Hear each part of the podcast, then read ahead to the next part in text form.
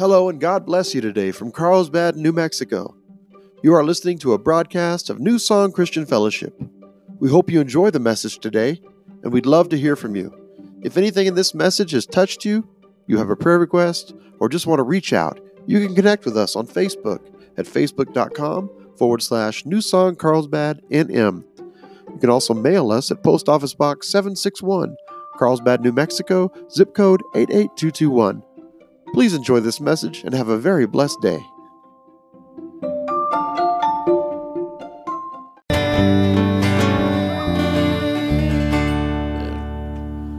All right. Well, if your kids are dismissed, teachers be flexible because I don't know how long I'll be able to talk. oh, and the youth. Yeah, the youth to their to their class as well. All right. All little people.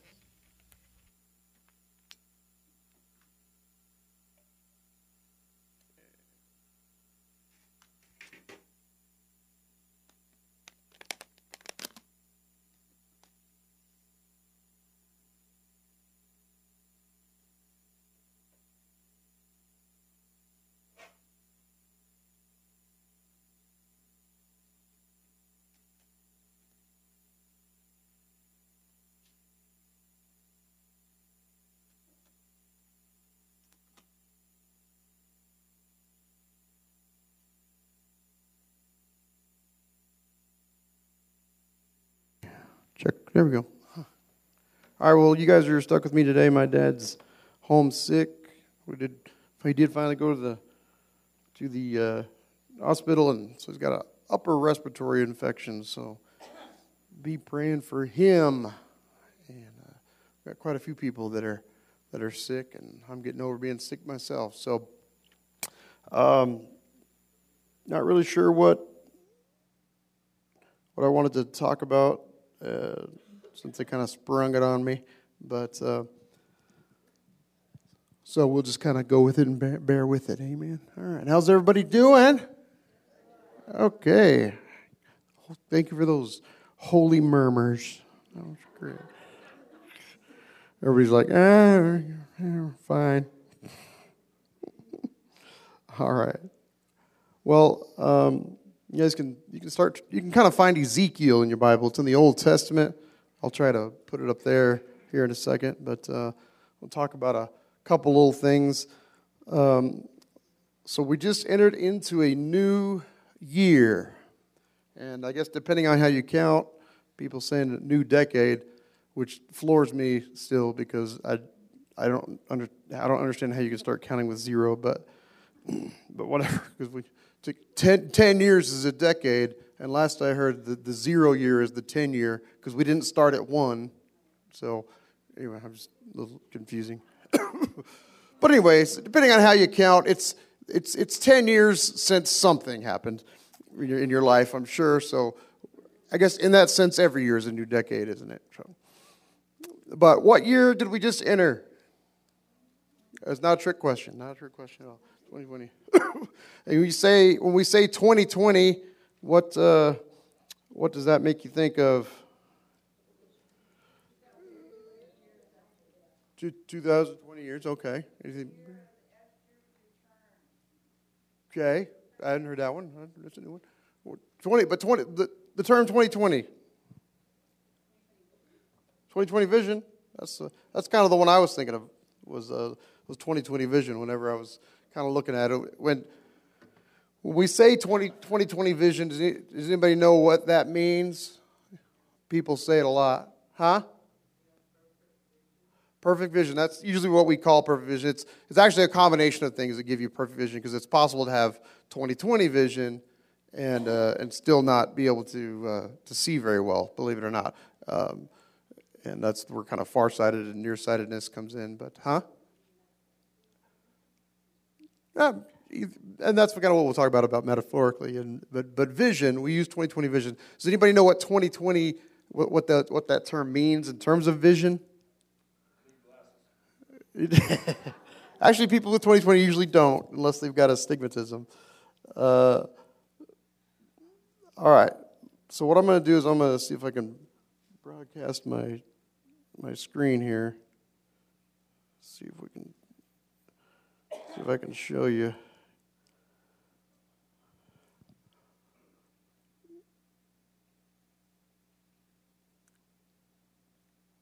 Nothing. There we go. All right, does that look familiar? well, we're doing our best here. All right, does that does this little chart look familiar? Remember that one from like school, and you had to hold the little spoon over one of your eyes, you had to stand. Anybody know how far away from that chart you stand? Twenty feet, which is is part of the reasons why we use the term 2020 in terms of 2020 vision. And so, see those there's a there's some letters that kind of get increasingly smaller, and uh, as you, as you move down the the numbered lines. Okay, now it's you can't really see it because it's hard to it's hard to see, but you see the one that says number eight, which is right above the uh, the red line. Okay, that is the that's actually the 2020 line. And the reason you have trouble reading is because you're farther than 20 feet away. But, but it's a standardized chart. This is called a, the Snellen chart. And the Snellen chart is what they would use, and that you would stand, you would stand back about six meters or 20 feet, okay, and you would put, uh, you know, the little spoon over one of your eyes, and you would start reading the chart from the top to the bottom as, as far as you could, all the way down, and hopefully you would get to at least number eight and be able to read the uh, letters that are there at number eight. Can anybody, can anybody read the letters that are at number eight from this distance? we, got, we, got, we got a few. We got a few younger eyes. Okay, good. That's right. And it's not a per, it's not a perfect test because I've got it up on a screen. I don't know if that's the right size. You're farther than 20 feet away, obviously. You know, so but if you go to if you find one of the actual Snellen charts and you go and you measure out 20 feet and you stand there, let's let's just say that from from this line over there is 20 feet or, or over here, okay, and and you're able to read line eight with both of your eyes, then that means that each one of your eyes has 20/20 vision. What that means is that is that a standard per you can read at 20 feet what a, what a normal person can read at 20 feet. That's what 20/20 vision means. Now, if if you can't, let's say that you only got down to line to line seven, you couldn't read line eight, but you could read line seven. Let's say maybe in one of your eyes, then that eye would, be, would, would have 2025 vision. Okay? Which means that, that you can read, uh, you can only read it at, uh, at 20 feet what somebody, what a normal person can read at 25 feet. Okay? So it's not quite as good. 2020 is not the best, best vision. You've got people that have 2015, 2010 vision in, in one or both eyes, which means that they can read at 20 feet what a normal person can only read at 15 or 10 feet away. Okay? In other words, they can read they can read maybe down to, to lines 10 or 11 at 20 feet whereas a normal person would have to step closer maybe 15 or, or 10 feet away to be able to read that chart everybody with me okay so now if, if all you could read was the e at the top that's an e that is 200 feet so that is 2200 vision okay and and then the next line is, is the F&P. That is 100 feet. That's, that is 2100 vision. And I believe that, that is the point at which you're legally blind. It's either 20 or 100 or 2200. You are, you are legally blind. You can, people who are legally blind can still, can still see in a lot of cases, but in terms of, of driving and some of those kind of things, uh, they're considered legally blind and not allowed to drive. Uh, anybody who can't read, I believe it's it's down uh, to line five or six when you, whenever you're taking your, your driving test chart, uh, would have to have glasses to get them to that point to be able to drive. And then, of course, there's some people that have driving restrictions at night.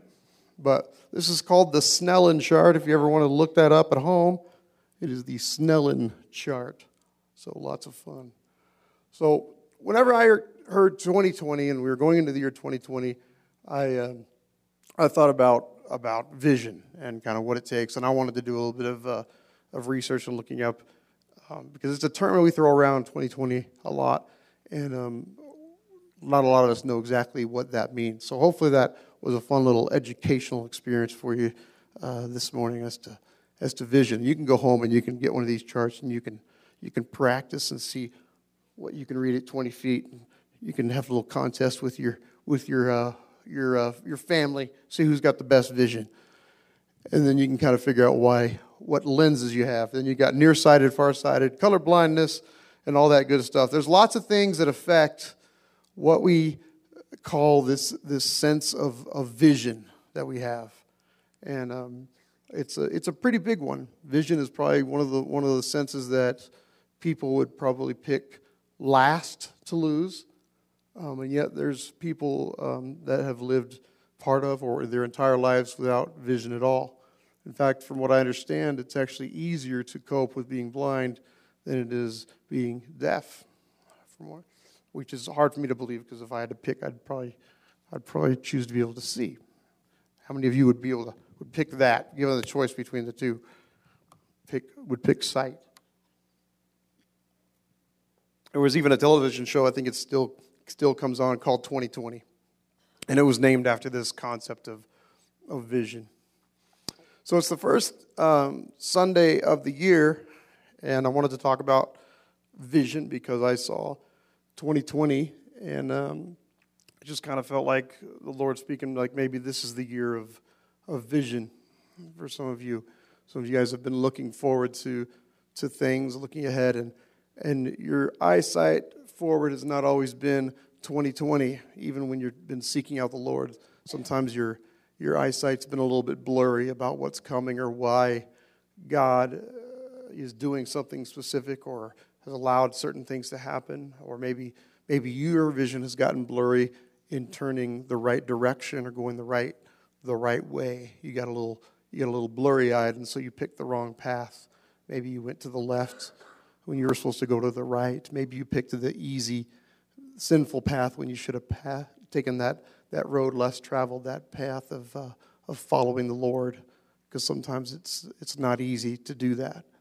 So this can mean a lot of different things to, to a lot of different uh, people. But when we talk about 2020, I just wanted to talk about it being the year of vision.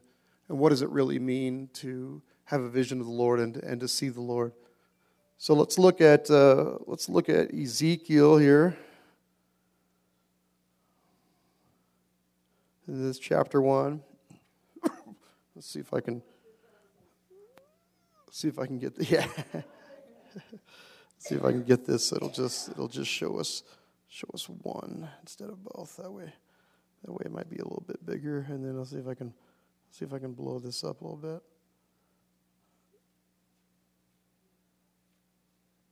How's that? Is, that, is that still too small? see if I get a little bigger here. Oop. There it is. I don't think it goes any bigger than that, so that'll have to do. Better? Okay. so now it came to pass in the 30th year, in the fourth month, in the fifth day of the month, as I was among the captives by the river of Chebar, that the heavens were opened, and I saw visions of God. In the fifth day of the month, which was the fifth year of King Joachim's captivity, the word of the Lord came expressly unto Ezekiel the priest, the son of Buzi in the land of the Chaldeans by the river Chebar, and the hand of the Lord was there upon him.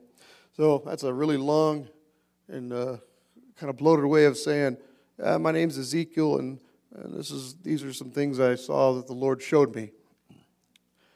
And I looked, and behold, a whirlwind came out of the north, a great cloud and a fire enfolding itself, and a brightness was about it, and out of the midst thereof as the color of amber out of the midst of the fire.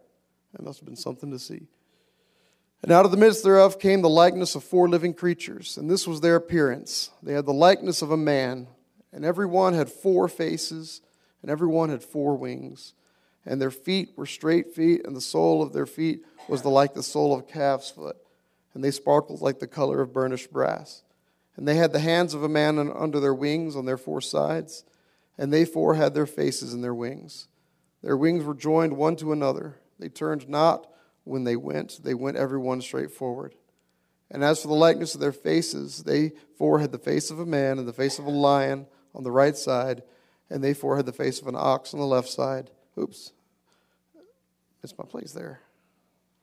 uh, and they four also had the face of an eagle.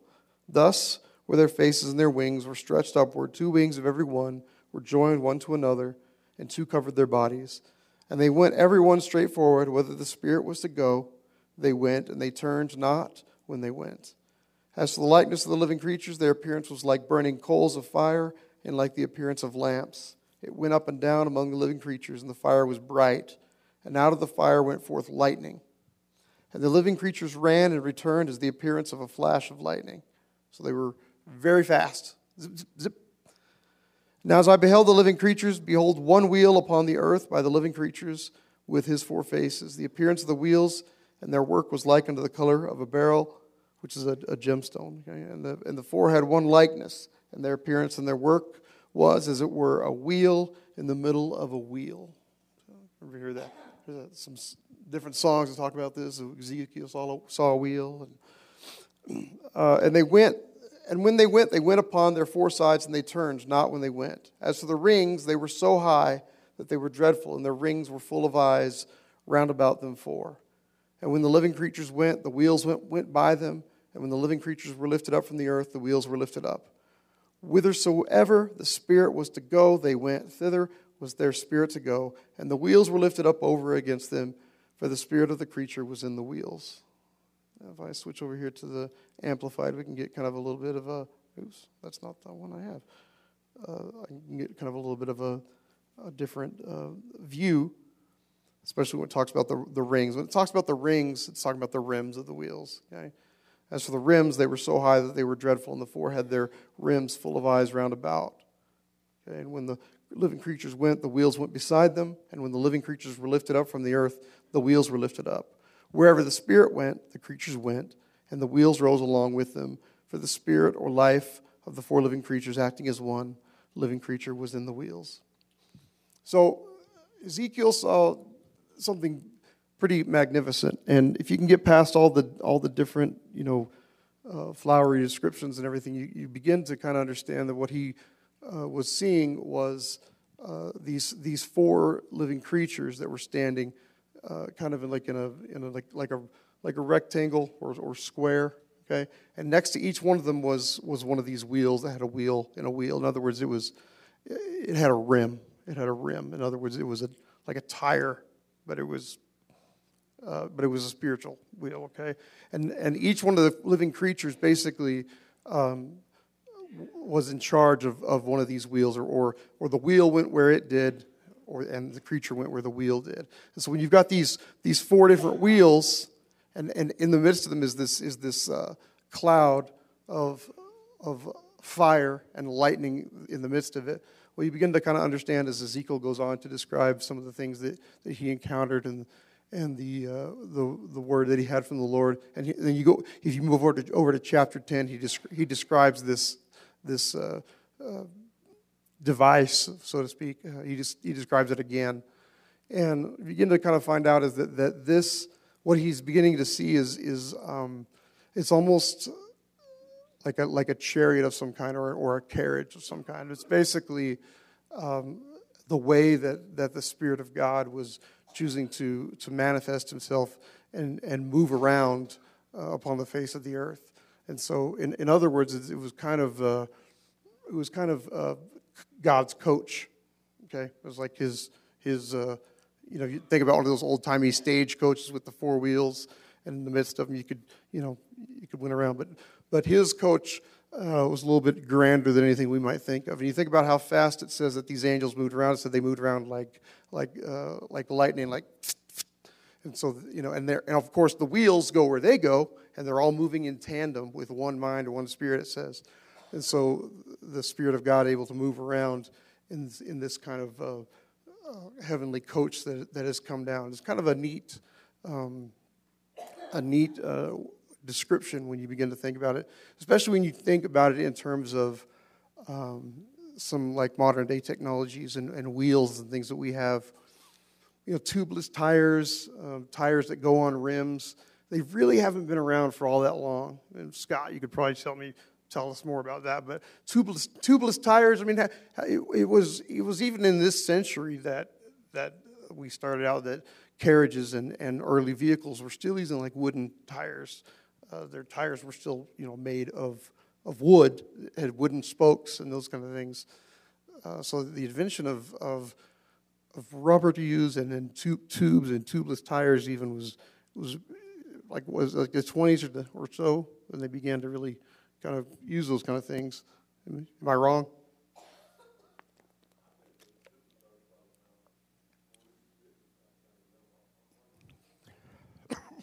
Yeah. Yeah. So I mean, and so the 40s or 50s, so it's even even later than I thought. But I mean, turn of the century, nobody had even heard of anything like a like a rim, um, and so this was their best way of describing it: a wheel within a wheel. When you think about the way that your that your that your tires work, it, it's that's what it is. You've got the wheel, and then you've got the tires. So somebody who was describing it like that would see something, and you and they would say, "Oh, it's it's a wheel that's that's within a wheel." And um, people have taken some of these these ideas and, and concepts, and they've actually uh, named them. There's a guy that's that's invented a series of of uh, wheels that, depending on the way that they that they turn, they never they never actually turn like this. The the way that they spin and the way that he's got them rounded. There's a guy that's invented some tires that can make any vehicle go forward, back, or turn on a dime, and he calls it the Ezekiel wheel. And it's because of the way that he's that he's designed that thing. But it's pretty neat. But I wanted to give you guys this, this idea of this, this vision that, that Ezekiel saw, because it's probably one of the most more famous uh, things that, that he saw. And he was seeing something that nobody had invented before. He was seeing something that was, uh, that was heavenly, it was, it was supernatural, and it was difficult for him to describe. And we know that he was probably seeing a, a supernatural. Um, presence of, of not just Jesus, but probably the, the Father of the Spirit because of the fact that he, that he couldn't really see um, God in the midst. He, he described it more as, as a fire and, um, and the lightning that was going through it. In other words, the Shekinah glory of God was, was there to, uh, to kind of uh, protect him in, in, in, in that midst. But I want, I want you to understand that, that the visions that, that God manifests to you are, are sometimes so great that it could take a very, very long time for them to come to fruition. It can take a very, very long time for you to even understand exactly what God is trying to show you. Um, it took Ezekiel a long time to really understand what all God was trying to, to explain to him. And I think even, even till today, exactly, some, exactly what he was seeing and what a wheel within a wheel and what a rim is, those kind of things, we, we, there's no way that he would have he would have even known. And so, what I want to get across to you is is just that um, is that sometimes the, the it takes a while after you see your vision for you to fully grasp and understand exactly what God was trying to show you.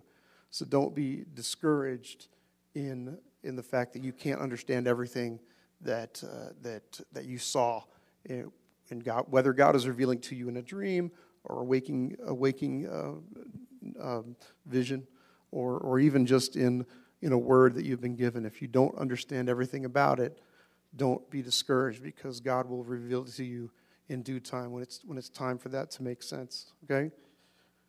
All right, let's uh, look at a couple of other um, things. I want to look at, we'll look at uh,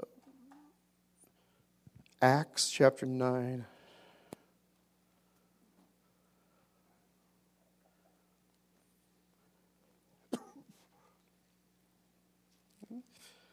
9. Matthew, Mark, Luke, John, Acts connected to the Romans.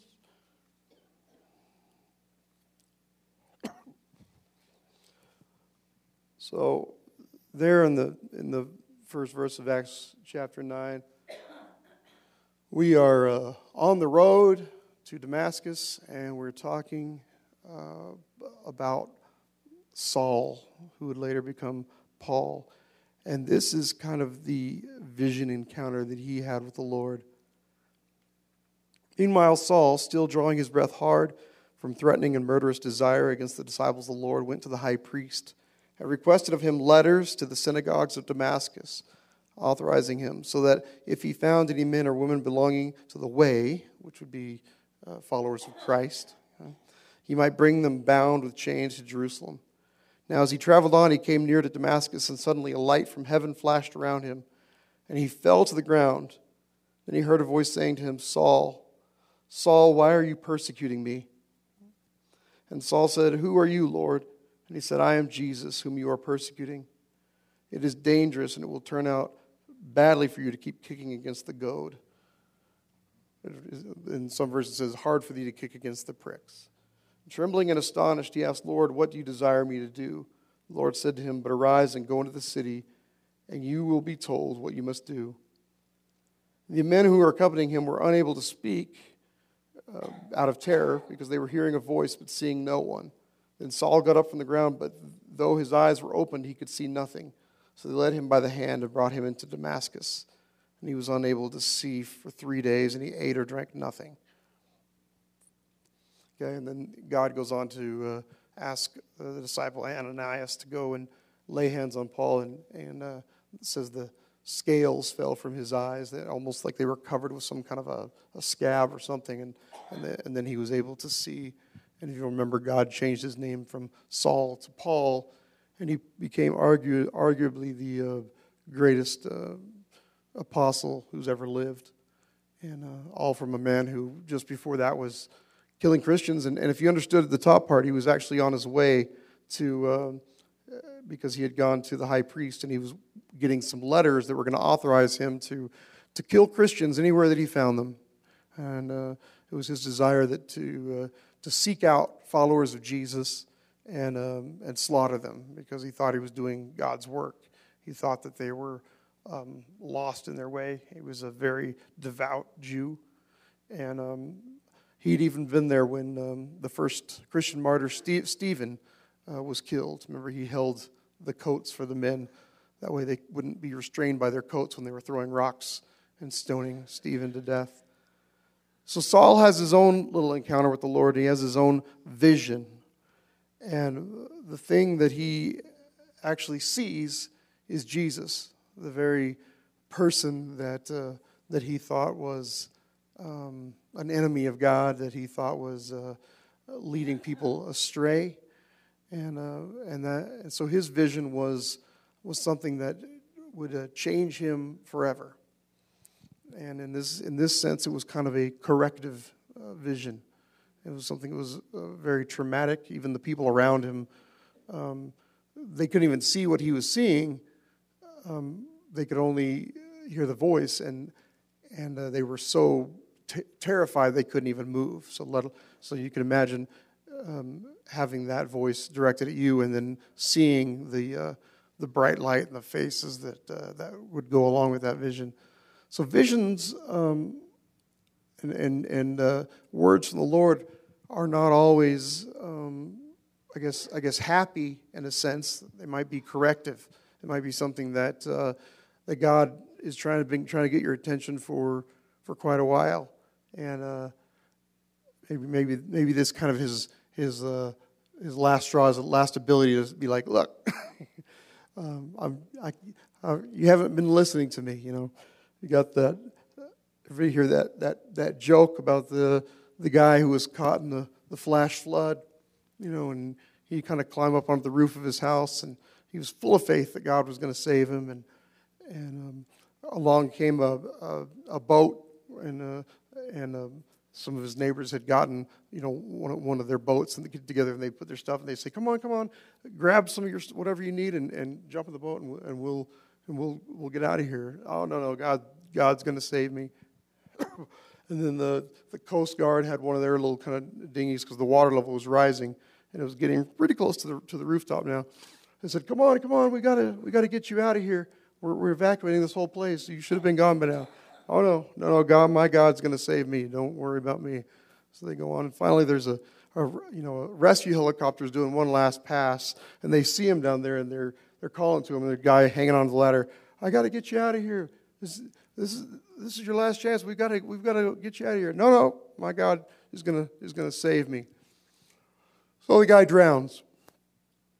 Um, and you know he, he's in he goes to he goes to heaven because he was a righteous man and he just kind of uh, but he but he drowned because he made a poor, some poor decisions, and so he's he's asking the Lord, well, Lord, I'm happy to be here with you, but, but why? I had such faith that you were going to save me. Why didn't you save me? And God said, First, I sent a boat. I sent a boat to, to get you out of harm's way. And you, and you ignored me. And then I sent, I sent the Coast Guard to you, uh, but, you, but you ignored me. And finally, I sent a helicopter to try to get you out, and, but, you, but you ignored me. And uh, so sometimes we have so much faith that God is going to save us and, or that He's going to do a certain thing, uh, and we've decided exactly how He's going to do that. It, he's going to do it in the way that we have envisioned uh, for, for Him to do it. And we ignore the help that other people are offering us, um, sometimes not realizing that, that God is, is choosing to work uh, through them in order to help us. And that's, that's true a lot of times. God will, He'll often try to involve um, other Christians in, in His work to, uh, to assist you and help you. And um, if He can get more than one person involved, He, he will. Why do, you why do you think that He does that?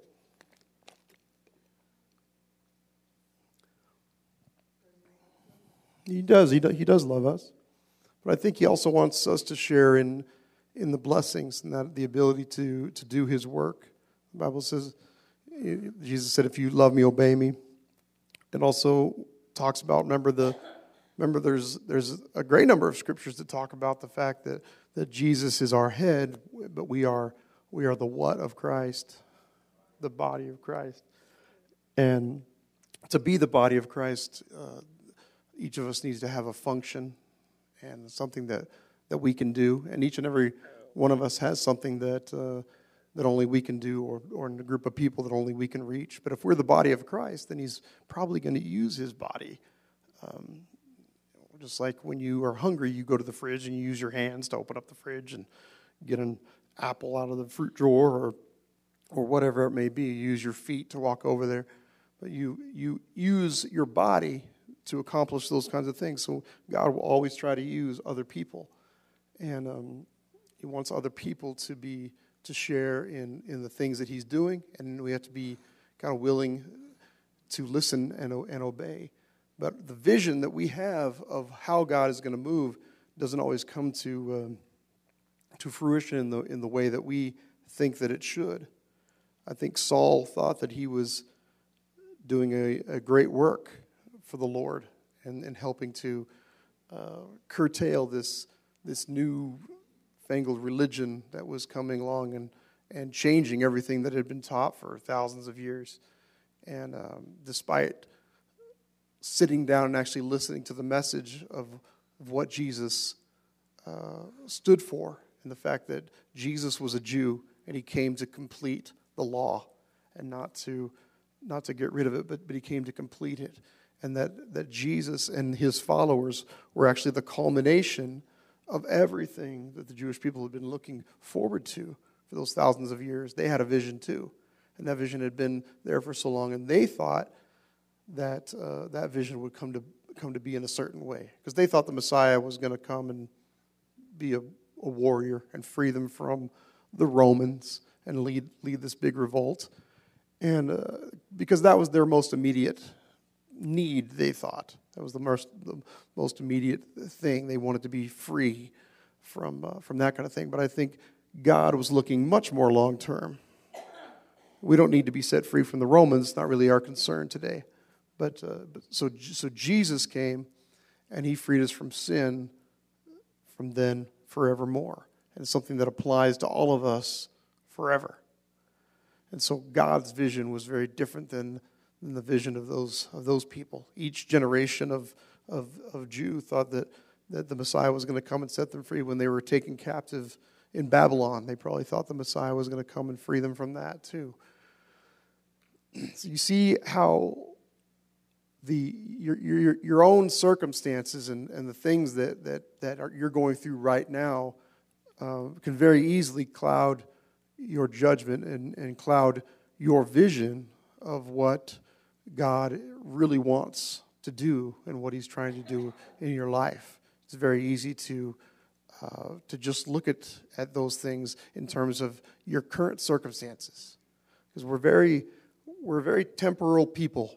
By temporal, I'm talking about uh, time, okay? In other words, the, the past matters, and we certainly care about it, and we care about the future and what's, what's going to happen, but, but we live in the present. And what's happening to us right now matters much, much more to us than what's happened in the past and what's going to happen in the future. It's what we're going through now because we can't go back and live and fully experience the past and we can't move forward and fully experience the future. We can only experience what we're experiencing now. And so everything that we do, everything that we see, any visions that we have, uh, any words that we think we're hearing from the Lord are going to be colored on our current circumstances. And that's not always a bad thing. God, God knows what your circumstances are, and He certainly, He certainly cares about them. And, and sometimes the, the vision and the word that He has for you are for right now, but sometimes they're not. Sometimes He's, you got to remember that He's looking long term because He's not temporal, right? God's not bound by time, is what I mean. In other words, His present is very much our past and our future and, and, our, and our present. His present is always, is always now. And it's very difficult for us to imagine something that's where we're not bound by, by time. I think one of the last times that I, that I spoke with you guys, I kind of, um, I think maybe it was on a Tuesday, but I took, I took people and I said, okay, here's, here's somebody's timeline, right? and let's just say that this is my timeline. Starts here when I'm born, and it goes around these chairs and all over there, all the way to here where my, where my, my death is. And I can't go forward or backward on that. I can't, I, I can't go backward on that timeline. I can only go forward, right? And I can only go forward at the pace of, of, of, of time in my life. And, and along my timeline, I'm going to encounter other people that will come into my life. You know, I, I started out with on a similar timeline with, with my parents, and then I've I went to school and I had friends and I encountered their, them in their timeline. And then I met Chris and I, our timelines kind of crossed. But I can't go backward on that timeline. And I can only go forward on my timeline. And so anything that's happening right now is, is the thing that matters to me the most because I can't, I learn from the past and I wonder what's going to happen in the future, but, but I can't, I can't experience anything other than what I'm experiencing right this second. Whereas you've got God and He exists outside of time.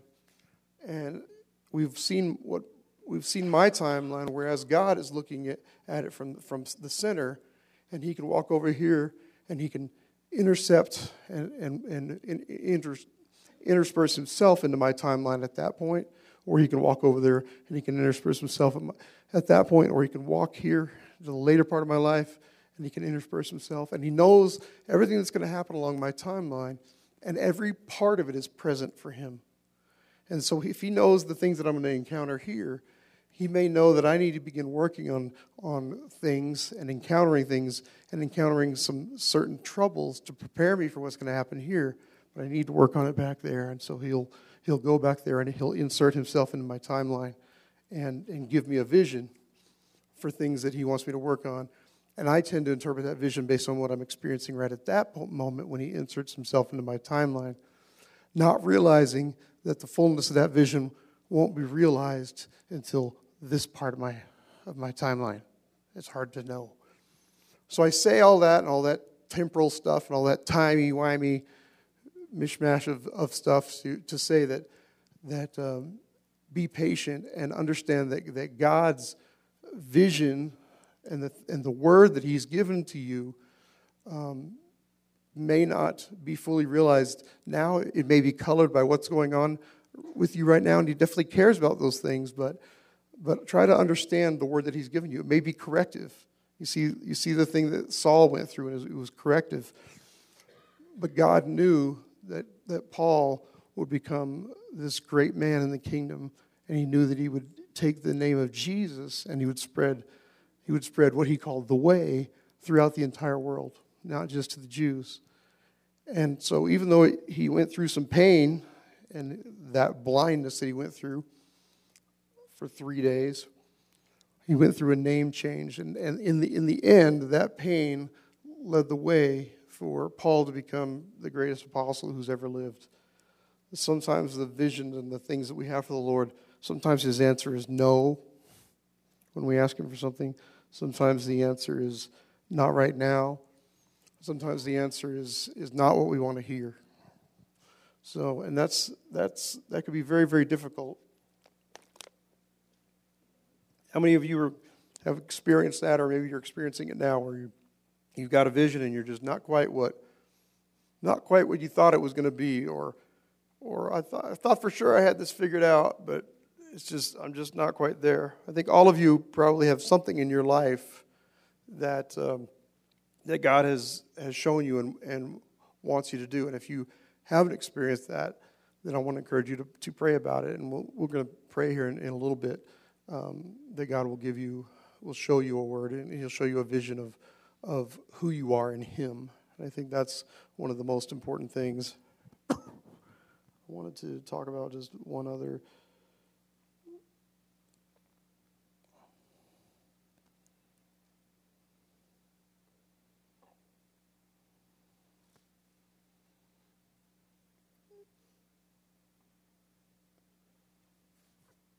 Okay, I think this uh, that's Revelation. I think it's so. Let's look at um, well, let's look at at Acts seven.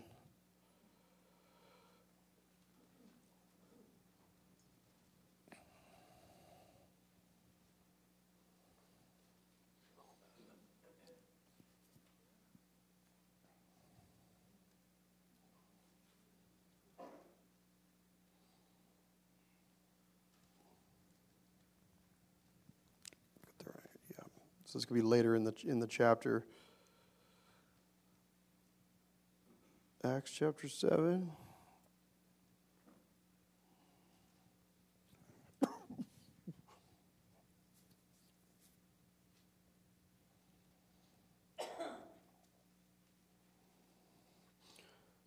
this is this is when Stephen is is basically on trial for his life, and and um, you know he he lost his life, but the people that he reached that day was probably one of the greatest uh, culmination of his of his ministry because he, he, he, speaks for an entire chapter really about about all the different uh, things that God has done and, and showing kind of the way that that God has revealed Himself, you know, through Scripture in the Old Testament all the way up to that point, and um, you know he he talks about uh, in verse forty seven said it was, it was Solomon who built a, Solomon who built a house for him. And, uh, and then probably one of the uh, most important verses is the next one, 48. However, the Most High does not dwell in houses and temples made with hands, as the prophet says. Heaven is my throne and earth the footstool for my feet. What kind of house can you build for me, says the Lord? Or what is the place in which I can rest? And I want to go back to the King James to read this.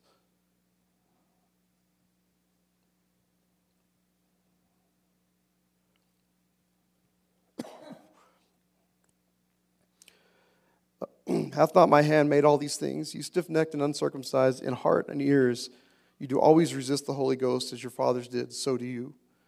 Which of the prophets have not your fathers persecuted, and they have slain them, which showed them of the coming of, of, of the just one, of whom you have now been the, the betrayers and murderers?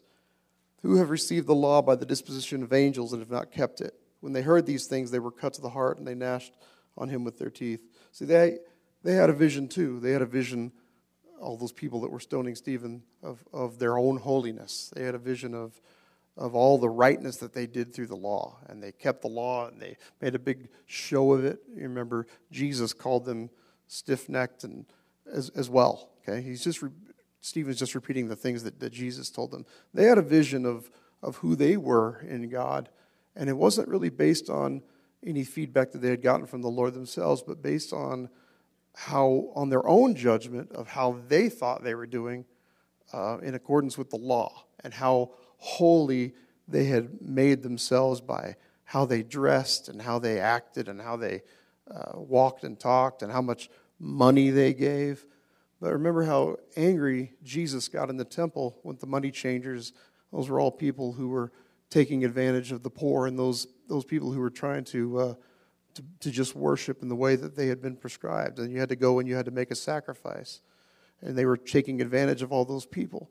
Because when your vision gets out of line with what, with what God wants and what His desire is, then, then something needs to, to change. And there's, no, there's probably nothing worse than getting uh, caught up in your own vision, and that vision gets misaligned with, uh, with God's desire and who God is.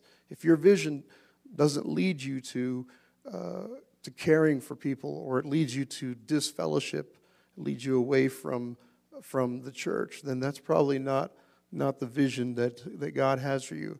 If your vision leads you to, uh, to choose something over your family, to, to and even leave your, leave your family, I remember, I remember we had a, a guy who came to our church once and wanted to, wanted to preach, and, and we'd never seen him before, and my uh, my dad asked him about his, his, his wife, and he said, "Yeah, I had to had to divorce my wife and leave her. She she didn't she didn't have the same vision I did for ministry."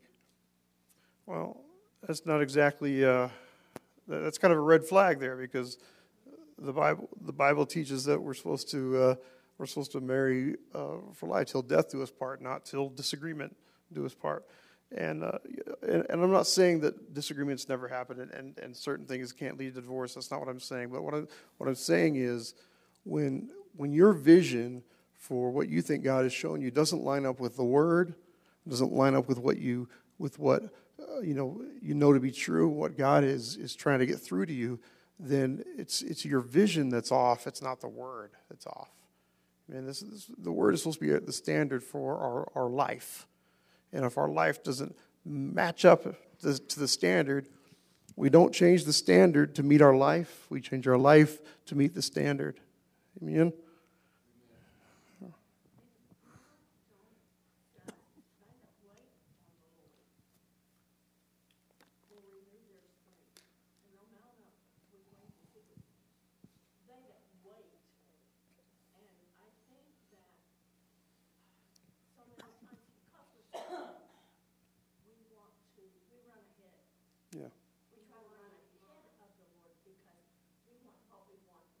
Yes.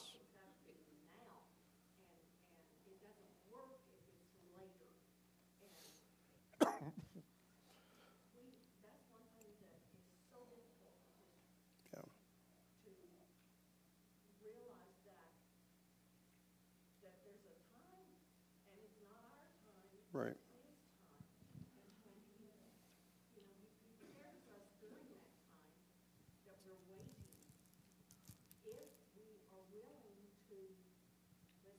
That's right.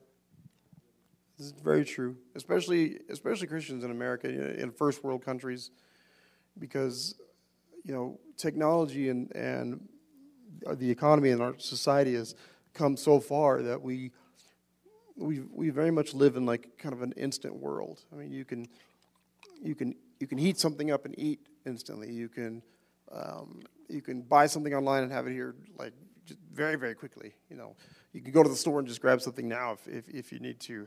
I mean, even 50, 100 years ago, people didn't have access to, to the kind of things, not talking about just technology wise, I'm just talking about being able to go to the store and, and, and have there so many different options for things. You had one type of this, one type of that. You, you go to the store now and you want bread, there's all kinds of different kinds of types of bread. Not only is it always available, but you have all kinds of different types. You can have wheat bread and, and white bread and dark bread and French bread and and uh, you can have bread that has this in it and that in it and all the different kind of options.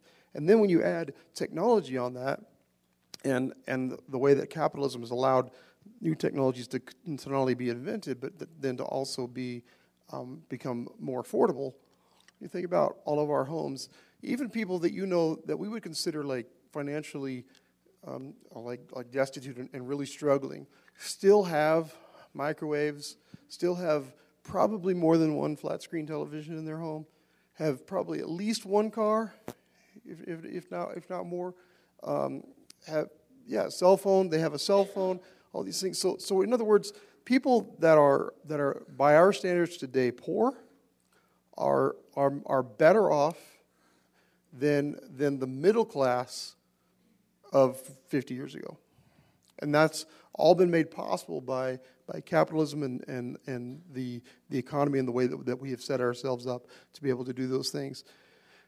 And, and I say that to say this is that when, when, when even our poor are living at such a, a high level, it it is sometimes difficult to, to wait on the Lord. It is sometimes difficult to, to be told no. Um, we, we, live in a victimhood society, too. We've been told that, that nothing is our fault. Um, if we're late, it's not our fault. If, if this happened, it's not our fault. we you know, we should be able to to sue somebody or, or something. Nothing's ever, nothing's ever our fault. You can, and you know that because if, if, you, if anybody makes an error and they're trying to tell you why, they've always got like an excuse. It's never like, oh, I just screwed up. You know, we spend half our time, um, even like in employment and things like that, trying to get people to understand that they, that they did something wrong before we can even get to the point where we can fix it. And I'm always, I'm always overjoyed if somebody just goes like, yeah, I just screwed up because because it saves me like half the time because I don't have to like spend all this time trying to help them understand that it was their mistake. I can just start immediately with, okay, good. now here's how we're going to fix it going forward. I mean, whenever you guys had your business, if you had, you know, ten employees who all weren't afraid to say, yeah, I just I just screwed up. Yeah, you would have you could have run the world. And um, we're not used to being told no. And so when when God tells us no, we, we decided we're going to go out and find a different vision.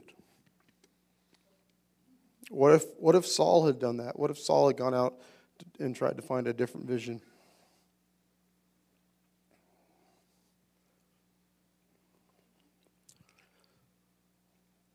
What is, what is the vision that, that God has for you? And what is the vision that you feel like you have been given for your life?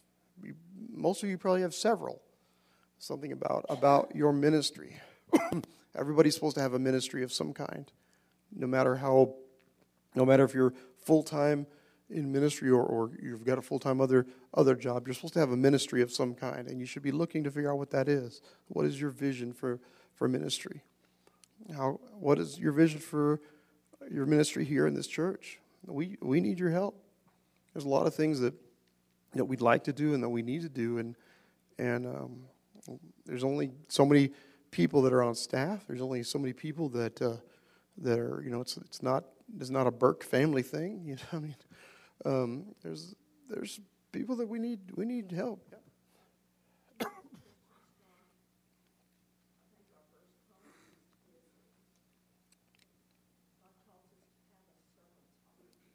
Yes.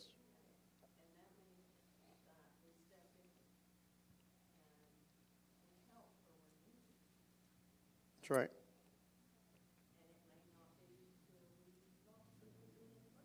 That's true.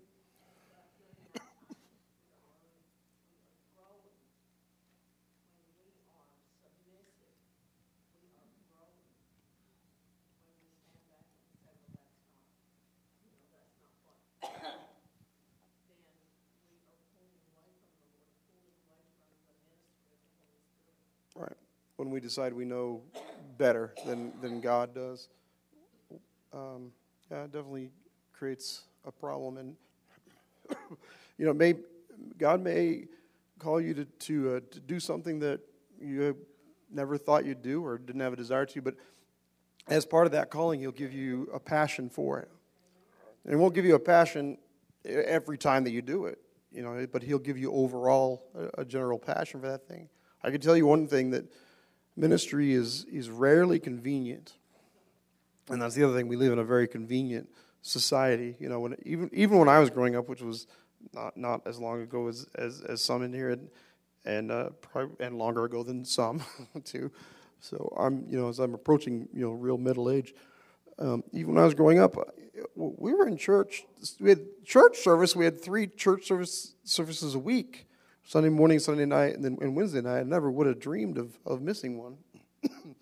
and, you know, somewhere along the way, we started losing that. Uh, somewhere along the way, schools uh, decided that, that extracurricular activities um, were going to be, you know, scheduled over over normal like church services and we, we had a we had a little bit of tough time with that when I was when I was young, but but uh, but in general, schools actually respected the fact that you know the the, ch- the church and the role that it played in in uh, in the community, and they don't respect it at all now. They don't they have they don't care that you have services on Sunday, let alone once once a, once a week, and it's and, and if you like dare miss, you know your your child is is out, and it's that's one of the reasons I didn't play like like baseball or softball when I was when I was young because they had practices on Wednesday and wouldn't budge on moving. And that's why I played you know soccer and some of these other things because they were more willing to move. But that's something that that it, it's it's more and more difficult to be a, a Christian and to and to raise your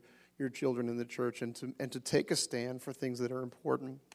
And I'm not saying you have to be here every time the door's open, but but, but this should be, your, your membership here should be a commitment that, that you're making. You should be committed to, to, to being here and being part of, of this, of this, uh, you know, this service and, and part of this, you know, community of, of Christians here at New Song.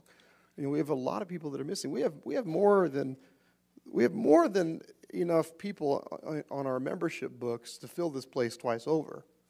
And, and, yet, and yet we don't. And and that's, that's difficult. We need to encourage one another. I'm not, I'm not trying to put a guilt trip on anybody. I'm trying to say that we need to encourage one another. It should be kind of a joy to come here and, and see each other. And, you know, having people come up and, you know, and, and uh, pray for me or give me a hug today, it was encouraging, you know, and, and you know, when you are able to uh, have some folks that will, that can call, that can call you, and, and you can call them when they're sick or when you notice that they're gone but we need your help. We can't we can't do all the things that we want to do with just a, a very few people. Everybody's called to have a ministry, so need to kind of pray this year. That I'm praying that this will be the year of vision. That you'll catch a vision for what your ministry is supposed to be here in this church and in, in this community. And it doesn't have to be full time ministry. It just needs to be something that you can be involved in to help. You should, you should come and receive ministry here at the church, but you should also come and help to give ministry to others. And it's never convenient. I can tell you with the with the worship team, it's not convenient to come Thursday nights and and uh, and to practice and to be here, you know, on, on Sunday mornings. And and uh, it's not convenient a lot of times to to give up my time of, of ministry with the Lord because I have to be focused on what's happening in the music and how people are responding and those kind of things that that I have to make different time available for my worship time with the Lord. That's, that's a sacrifice. Ministry is always a sacrifice. it's not convenient. And it'll, it'll crop up at the most inopportune times. There'll be a, a time that I'll want to go see somebody or take a trip. And I can't do that because I have to be here on, on that Sunday. I have to plan ahead for those kind of things. It's, it is not convenient. Ministry is, is not convenient. But I also want you to catch a vision for what you're supposed to do and the role that you're supposed to take in your in your own lives outside of church, whether that's your role as, as the head of your family and uh, keeping your, your kids in church and in, and in the things that, that they're supposed to be and, and keeping in tune with their lives so that you know what's going on in their lives. You should know who your, who your children's friends are. And you should have approval of, of whether they're with those friends or not, whether they're the right friends. You should, uh, you should be involved in in your children's life. Know what their what their interests are, what they're doing, what bands they, they like. Be a part of your children's life because the moment you stop being a part of their life and the moment you lose uh, an idea of, of, what, of what they're doing is the moment that Satan's going to take that opportunity to get them involved in something that, that is going to lead them one step closer to, uh, to destruction. It's, you know, you can call it whatever you want, but I mean, children, teenagers, they're very independent, especially nowadays, but they don't have a right to privacy. In fact, nobody in reality has a right to privacy. It's not one of the rights that's guaranteed under our under our Constitution. It's not in there. Um, but but your children, you should be a part of their of their lives. So you need to catch a vision for for uh, this year, how you're going to make a difference in the lives of your children and your grandchildren and and your nieces and nephews and whoever whoever those kids that you have that in your life that uh, that you need to be involved in and and and um, and help them to grow in the way that they should go. Catch a vision for for the for how you're supposed to minister at work and what your job is supposed to be. Catch a vision for how you're supposed to minister to your neighbors. Catch a catch a vision for what God has called you to do for work if you're between jobs or you're thinking about going to a different job. Try to catch a vision for what God wants in those kind of things. Let's yes.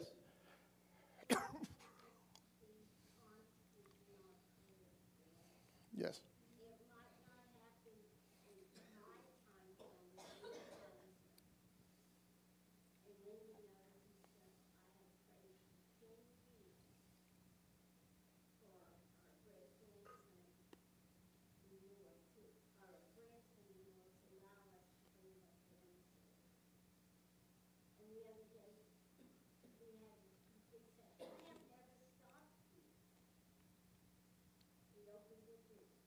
That's right.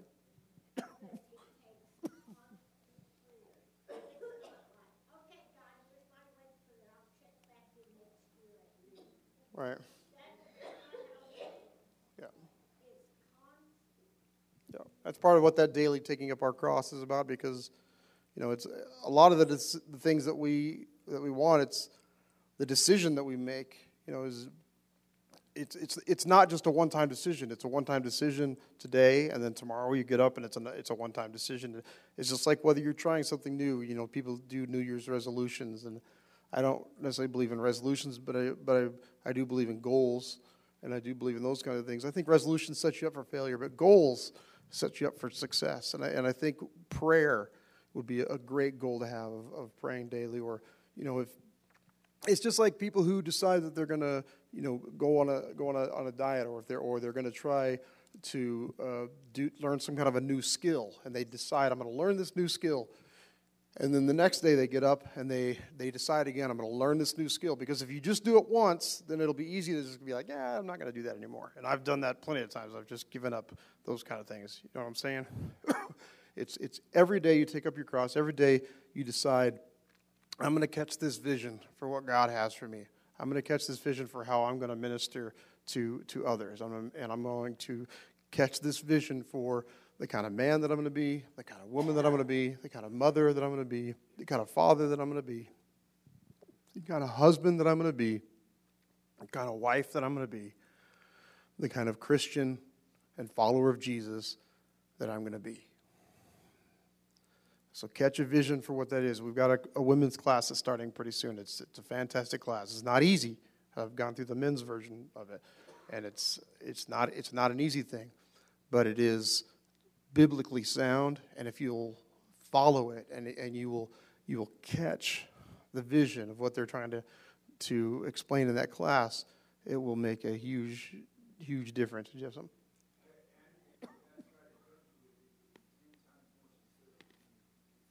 Yes, absolutely. God needs to be a part of, of the goals that you, that you make for this year. That's right. Center yourself around Him. Try to figure out what His desire is for you. Sometimes our desires and His will line up, sometimes they won't. But if you'll catch the vision that He's trying to give you, it will, it will fan that flame of, of desire and passion in your heart for whatever that thing is. And if you go against it, you, you try to do something that uh, that He doesn't want you to do, you'll uh, you'll lose that passion, or, or it will go awry. Amen. Let's let's pray. Just uh, just bow your heads with me right now. if you are in this place and you need to catch a vision, or you've got a, a word from the Lord that hasn't come due, or you need a word from the Lord, or you're just wondering, you know, what am I supposed to do next? That means that you need to catch a vision. So, with every head bowed, just raise your hand right now if you need a vision for what, for God to do something in your life or to, to, to spur you on, to give you a passion for something. All right, you can put those, those hands down. Father God, we're gathered in this place to honor you and lift you up. You saw the hands that were lifted up. I think probably it should have been all the hands, but, but there were a great many. so, Lord, these men and women have taken that first step by raising their hand and, and saying, I'm taking that first step, Lord. I need to have a vision and to catch the vision that you have for me for this year and ongoing. All right. or Lord, I need to recatch the vision that, and the word that you've given me in the past and to truly understand it. Is it something that I've missed, Lord God, or is it something that, that, that was more long term that I thought was just for, for now? Is it something that's more corrective and I missed the corrective part of it and went right to the reward part of it, Lord? Lord, it's so easy for us to, to, to miss things. The enemy comes and, and tries to distract us and, and lead us astray. Sometimes we just get ahead of ourselves, Lord God, and, and um, we don't wait properly. We just decide we know what you're trying to say and we just go forward with that. Lord, help us to wait. Help us to wait on you. Help us to catch that vision that you have of ministry that we're going to have, that we need to have in, in this church to help New Song grow. Because I want this place to flourish, not die. I want this to play, be a place that people can put roots down and grow in the Lord. That we can have people that are unchurched come into this place and have enough people to minister to them, have enough ministries that we can keep things fresh and exciting. Have content, Lord God, that will draw people, not push them away. I don't want to become a, a dry church, Lord. I want to become a, a church on fire. We need ministers, Lord God. So I pray that you give people a vision for ministry. Well, even if it's something as, as simple as, as, as cleaning up and being, a, being part of the cleanup team, it's not very glamorous, Lord, but, but Lord, it is something that's needed and necessary. Being part of, an, of our outreach ministry, following up with people and inviting them to church, drawing people close, part of our prayer team, whatever it may be. We need people to minister to children, to minister to help with the youth. we need more people on our worship team, Lord God, on our dance team. We need people for our men's ministry, Lord, and our women's ministry. We need help, Lord. So I just pray that you would give people a vision for something that they can do and are capable of, no matter how small, Lord God. I also pray, Lord God, that these hands that you saw, that you would give them a vision for this year and going forward for what they're supposed to do in their lives, whether it's a vision for their family and leading them into the light, taking responsibility to get their family into church, and telling their children that they need to come to church and be part of, of the youth group. And no, it's not always convenient, it's not always fun, but every time we come together, Lord God, I know you give, you give me a little nugget of truth, something that I can take with me and meditate on through the week so I know that it's important. I pray that you give these people a, a, a, vision for who they're supposed to be at work, whether if they're in the right job, that they would be led to people that they can minister to and, and they would grow in their job. If they're not at the right job, that they would be able to find that right job, get, get a job, Lord God, if they're needing one, uh, or be able to pave the way to know that they're supposed to move jobs that, if that's what you want them to do.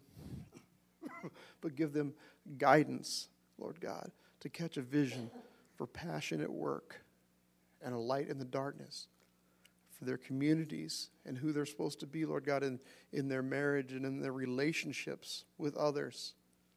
Help them to catch a vision, to pick right relationships, healthy relationships, Lord God, to pick obedience to you, that ultimate relationship that we have with you, Father in our relationship with Jesus, that we will be the good bride of Christ, that we will obey your commandments, Lord God, because you, you, you said, if you love me, obey me. So we choose to obey you, but help us to catch a vision of what you want us to be, Lord God, and where you want us to go. And most of all, help, help us to catch a vision. And you saw all these hands, Lord. Help us to catch a vision of who each and every one of us is in you. I am a son of Christ. I am a daughter of Christ. Help us to catch a vision of what that means and your love for us. Help us to have perfect vision this year for your love for us and what that truly means, how we walk in that daily and we take it for granted. How daily we walk in your protection and your love. And help us to return some of that love to you, Lord God.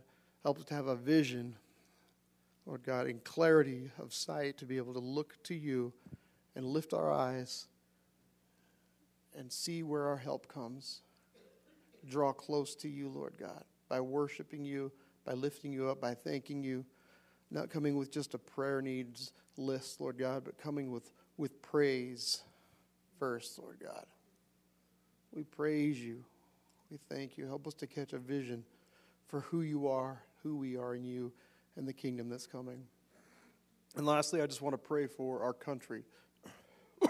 Lord, all the things that are, that are going on right now, Lord, Lord, I thank you that you gave uh, our president wisdom and, and our, our troops wisdom to be able to uh, take out that, that evil man who had, who had so many um, American lives on his hands and blood on his hands, Lord. we leave it to you to sort him out in the, in the afterlife. But Lord, we, we thank you for protecting our troops. I thank you for protecting people at our embassy. But give uh, our government wisdom the things that they're doing.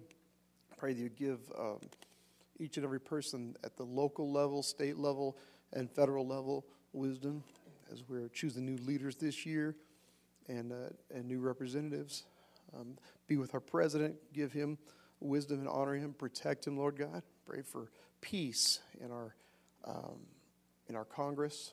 I pray that they would that this year they would focus on things uh, that matter to, to, to, the American people. That I pray that they would focus on on on laws and, and, and helping to pass legislation that will will help others and will help draw people close to the plan that you have for our country, Lord God.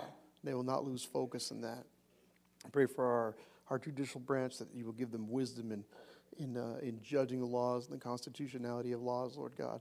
I pray for our state. We're about to go into a legislation, le- legislative session. I pray that your will would be done, that the things that are put before um, our uh, state Congress, Lord God, would be uh, would pass things that are that are honoring of you, and Lord God, those things that, that don't honor you and are unwise, that they would just fall to the floor.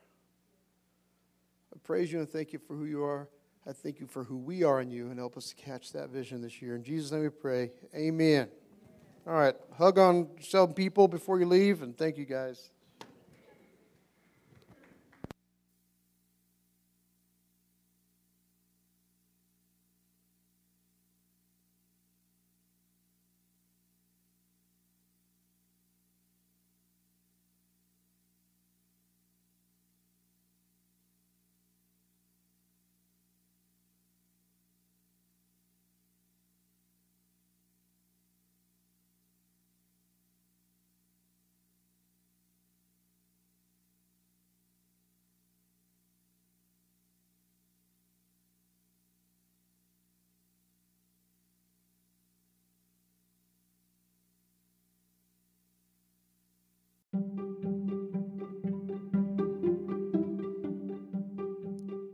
This has been a broadcast of New Song Christian Fellowship.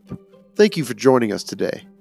If you wish to partner with us and support this ministry, you can give online at newsongcarlsbad.churchcenter.com forward slash giving. Your gift is tax deductible. Please share this broadcast with your friends and neighbors and help us spread the good news of Jesus Christ all across the globe. May the Lord richly bless you.